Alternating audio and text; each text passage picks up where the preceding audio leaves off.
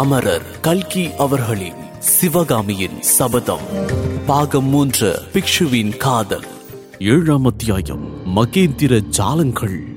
காஞ்சி மாநகரில் பிரதான மந்திராலோசனை மண்டபத்தில் சபை கூடியிருந்தது. மந்திரி மண்டலத்தாரும் அமைச்சர் குழுவினரும் பிரசன்னமாக இருந்தார்கள்.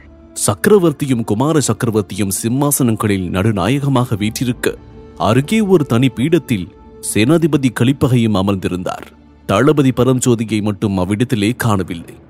கோட்டை பாதுகாப்பு முயற்சியில் ஈடுபட்டிருந்தபடியால் அவரால் மந்திர ஆலோசனைக்கு வர முடியவில்லை போலும். சபையில் கூடியிருந்தவர்களின் முகத்தில் எல்லாம் லேசாக கவலை குறி தோன்றியது. எல்லோரை காட்டிலும் அதிகமான கவலை சபையில் எழுந்து நின்ற பண்டகசாலை அமைச்சர் பராந்தக உடையார் முகத்தில் காணப்பட்டது. உடையாரே முற்றுகைக்கு ஆரம்பிக்கும் சமயத்தில் நீர் உறுதியாக சொன்னீர் அல்லவா? குறைந்தது பதினைந்து மாதத்துக்கு வேண்டிய தானியங்களை நம் பண்டக சாலைகளில் பத்திரப்படுத்தி இருப்பதாக. முற்றுகை ஆரம்பித்து ஏழு மாதம் தானே ஆகிறது. இன்னும் எட்டு மாதத்துக்கு இருக்க வேண்டுமே. மூன்று மாதத்துக்கு தான் தானியம் இருக்கும் என்று சொல்கின்றீர்களே அது எப்படி? என்று சக்கரவர்த்தி கேட்டார். மகேந்திர பல்லவரின் குரல் மிக கடுமை பெற்றிருந்தது. அவருடைய முகத்தில் சுருக்கங்கள் அதிகமாகிருந்தன பராந்தக உடையார் குரலில் கலக்கத்தோடு சொல்லில் தடுமாற்றத்தோடு கூறினார். பல்லவேந்திரா நான் எதிர்பார்த்தபடி சில காரியங்கள் நடக்கவில்லை. எதிர்பாராத காரியங்கள் சில நடந்துவிட்டன. நகரை விட்டு வெளியேறிய ஜனங்கள் பலர் உள்ளலூர் சண்டைக்கு பிறகு நகருக்கு திரும்பி வந்து விட்டார்கள். தொண்டை மண்டலத்தில் உள்ள சிற்பிகள் அனைவரையும் தலைநகருக்குள்ளே கொண்டு வந்து சேர்க்க வேண்டும் என்று தங்களுடைய ஆங்கை பிறந்தது. அதனால் ஐயாயிரம் பேர் அதிகமானார்கள். நமது கடிகைகள் கல்லூரிகள் எல்லாவற்றையும் மூடி ஆசிரியர்களையும் மாணக்கர்களையும் வெளியே அனுப்பி விடலாம் என்று முதலில் யோசனை செய்திருந்தோம். கடைசி நேரத்தில் தாங்கள் அவ்விதம் செய்ய வேண்டாம் என்று கட்டளையிட்டீர்கள். இவ்வளவுதானா? இதனாலேயே ஐந்து மாதங்களுக்குரிய உணவு குறைந்து போய்விட்டதா? என்று சக்கரவர்த்தி கேட்டார். அடியேனும் ஒரு பெரிய தவறு செய்து விட்டேன் நகரில் உள்ள புருஷர்கள் ஸ்திரீகள் குழந்தைகளை மட்டும் கணக்கெடுத்துக் கொண்டு பதினைந்து மாதத்துக்கு உணவு இருப்பதாக சொன்னேன். கறவை பசுக்கள் கோயில் மாடுகள் குதிரைகள் இவற்றை கணக்கில் சேர்க்கவில்லை. மாடுகளுக்கும் குதிரைகளுக்கும் வைக்கோலும் புல்லும் கிடைக்காதபடியால் தானியத்தையே தீனியாக கொடுக்க வேண்டியதாகிவிட்டது என்றார் அமைச்சர்.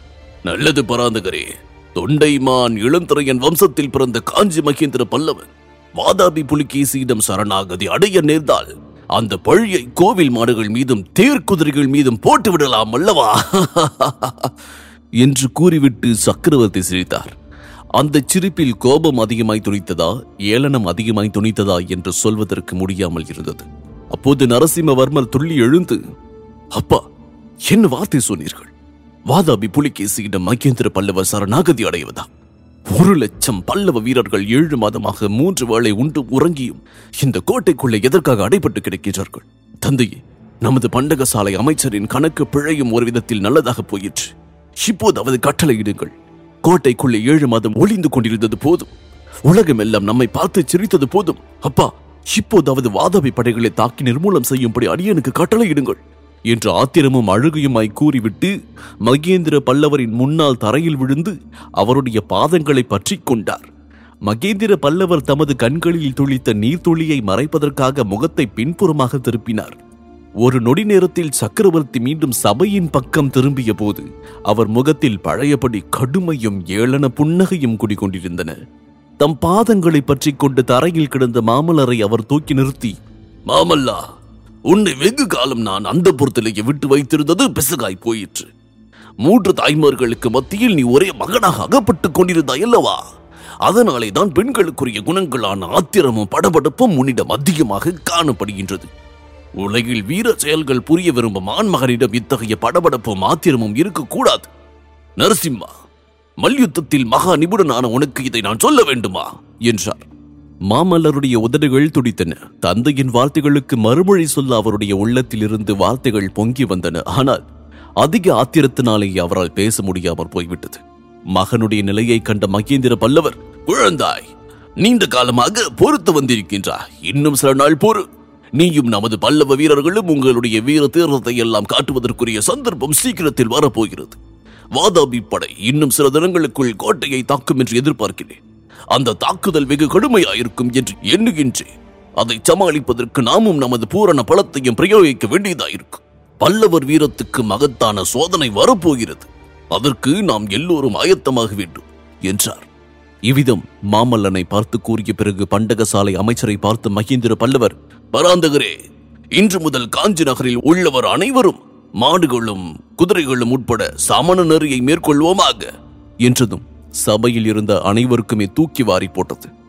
ஒரே ஒரு காரியத்தில் மட்டும்தான் சொல்கின்றேன். அதாவது இரவில் உணவு உட்கொள்வதில் என்ற சமண முனிவர்களின் விரதத்தை எல்லோரும் கடைபிடிக்க வேண்டும்.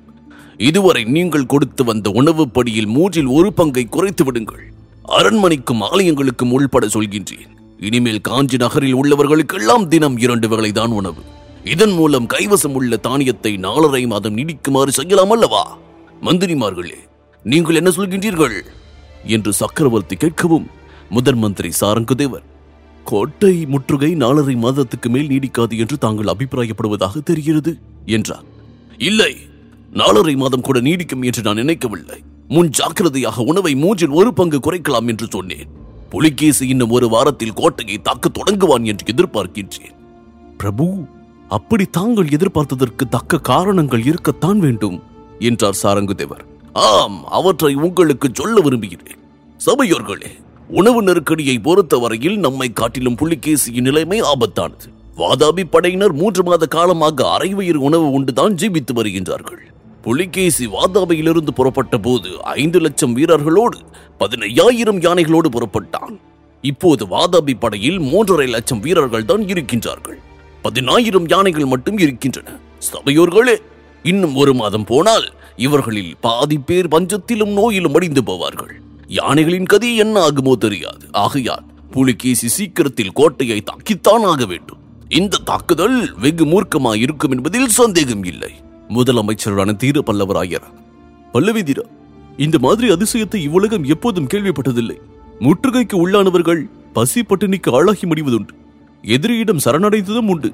ஆனால் முற்றுகையிடுகின்றவர்கள் பட்டினிக்கு ஆளானார்கள் என்ற கதைகளிலே கூட கேட்டதில்லை என்றார். ஆம் பல்லவராயரே திரிபுரம் எரித்த பெருமானின் அருளினால் அம்மாதிரி அதிசயம் நடக்கிறது. தொண்டை மண்டலத்து கிராமங்களில் உள்ள ஜனங்கள் எதிரிகளுக்கு ஒரு அழாக்கு அரிசியோ ஒரு பிடி கம்போ கொடுக்கவோ மறுத்திருக்கின்றார்கள். கையில் உள்ள தானியத்தை எல்லாம் மிக பத்திரமாய் புதைத்து வைத்திருக்கின்றார்கள். சபையோர்களே தொண்டை மண்டலத்து ஏரிகள் கூட நமக்கு பெரிய உதவி செய்திருக்கின்றன. சென்ற தை மாதத்தில் எக்காரணத்தினாலோ நம் நாட்டு ஏரிகள் எல்லாம் திடீர் திடீர் என்று உடைத்துக் கொண்டு விட்டன. அப்படி ஏற்பட்ட உடைப்பு வெள்ளத்தினால் வாழை தோட்டங்கள் தென்னந்தோப்புகள் எல்லாம் பாழாயின. கோடை காலத்து சாகுபடியும் நடக்கவில்லை. இதனால் புலிகேசியின் போர் வீரர்களுக்கும் போர் யானைகளுக்கும் உணவு கிடைக்கவில்லை. சேனாதிபதி கலிப்பகை எழுந்து சபையோர்களே தொண்டை மண்டலத்து ஏரிகள் நமது கட்சியில் சேர்ந்து உடைத்துக் கொண்டு பகைவர்களை பட்டினிக்குள்ளாக்கியது உண்மைதான். ஆனால் அவை தாமாக உடைத்துக் கொள்ளவில்லை. விசித்திர சித்தரான நமது மன்னரின் மகேந்திர ஜால வித்தையிலே தான் ஏரிகள் எல்லாம் உடைத்துக் கொண்டன என்றார். நான் செய்தது ஒன்றும் இல்லை. சத்ருக்னனுடைய தலைமையில் நமது ஒற்றர் படை வெகு நன்றாய் வேலை செய்திருக்கின்றது. தொண்டை மண்டலத்தில் உள்ள கோட்ட தலைவர்களும் வெகு திறமையோடு காரியம் செய்திருக்கின்றார்கள். நாட்டில் பஞ்சம் வந்தாலும் வரட்டும் என்று ஏரிகள் அணைக்கட்டுகள் எல்லாவற்றையும் அவர்கள் விட்டு விட்டிருக்கின்றார்கள். சபையோர்களே தொண்டை மண்டலத்து பிரஜைகள் இந்த யுத்தத்தில் செய்திருக்கும் உதவிக்கு நூறு ஜென்மம் எடுத்து நான் அவர்களுக்கு தொண்டு செய்தாலும் ஈடாகாது என்று சக்கரவர்த்தி கூறிய போது அவருடைய குரல் உணர்ச்சியினால் தழுதழுத்தது. சற்று நேரம் சபையில் மௌனம் குடிக்கொண்டிருந்தது பிறகு முதல் மந்திரி சாரங்கதேவர் பல்லவேந்திரா புலிகேசி பாண்டியனை சந்திக்க கொள்ளிடக்கரைக்கு சென்றிருப்பதாக தெரிகின்றது. பாண்டியன் ஒருவேளை வாதாபி படைக்க வேண்டிய உணவுப் பொருள் கொடுக்கலாம் அல்லவா? என்றார். ஆ மந்திரி. பாண்டியனிடம் உணவுப் பொருள் உதவி கோருவதற்காகத்தான் புலிகேசி தெற்கே போயிருக்கின்றான். ஆனால் அந்த உதவி அவனுக்கு கிடைக்கும் என்று நான் கருதவில்லை. தவிரவும் புலிகேசி சீக்கிரத்தில் வாதாபிக்கு திரும்ப வேண்டிய காரணங்களும் ஏற்பட்டிருக்கின்றன. சபையோர்களே ஒவ்வொரு நிமிடமும் தெற்கே இருந்து முக்கியமான செய்தியை எதிர்பார்த்துக் கொண்டிருக்கின்றேன் என்று சொல்லிக் கொண்டே மகேந்திர பல்லவர் மண்டபத்தின் வாசற் பக்கம் பார்த்தார். பார்த்தவுடனே ஆ இதோ செய்தி வருகிறது என்றார். காவலன் ஒருவன் உள்ளே வந்து சக்கரவர்த்திக்கு அடிவணங்கி அவருடைய காதோடு ஏதோ ரகசியமாக சொன்னான். சாதாரணமாக எந்த சந்தர்ப்பத்திலும் ஆச்சரியமான அறிகுறியை காட்டாத மகேந்திர பல்லவரின் முகம் மேற்படி காவலன் கூறியதை கேட்டதும் எல்லையற்ற வியப்பை காட்டியது. சபையோர்களே நீங்களாவது நானாவது சற்றும் எதிர்பாராத அதிசயமான செய்தி வந்திருக்கின்றது. என்னாலேயே நம்ப முடியவில்லை. விசாரித்து உண்மை தெரிந்து கொள்ள போகின்றேன். இப்போது சபை களையட்டும். இன்றிரவு சபை மறுபடியும் கூட வேண்டும். அப்போது எல்லாம் விவரமாய் சொல்கின்றேன். மாமல்லா நீயும் அரண்மனைக்கு போய் உன் தாய்மாரை பார்த்து விட்டு வா என்று கூறிக்கொண்டே மகேந்திர பல்லவர் எழுந்து சபா மண்டபத்தின் வாசலை அடைந்து அங்கு ஆயத்தமாய் நின்ற குதிரையின் மீது தாவி ஏறினார். இதன் தொடர்ச்சியை எட்டாம் அத்தியாயம் யோக மண்டபம் இதில் தொடர்ந்து கேட்கலாம். இக்கதையினை உங்களுக்காக வாசித்து நான் டிஜே முருகா உங்கள் கருத்துக்கள் மற்றும் விமர்சனங்களை ஃபேஸ்புக் மூலமாக தெரிவிக்க Facebook dot com slash Murugan dot radio மற்றும் Instagram handle Murugan dot DJ மேலும் ஐந்து நட்சத்திர மதிப்பெண் வழங்கிட ஆண்ட்ராய்டு மற்றும் ஆப்பிள் ஸ்டோரில் சவுத் ரேடியோஸ் டாட் காம் என்ற செயலியை தரவிறக்கம் செய்யுங்கள். மீண்டும் சந்திப்போம். நன்றி வணக்கம்.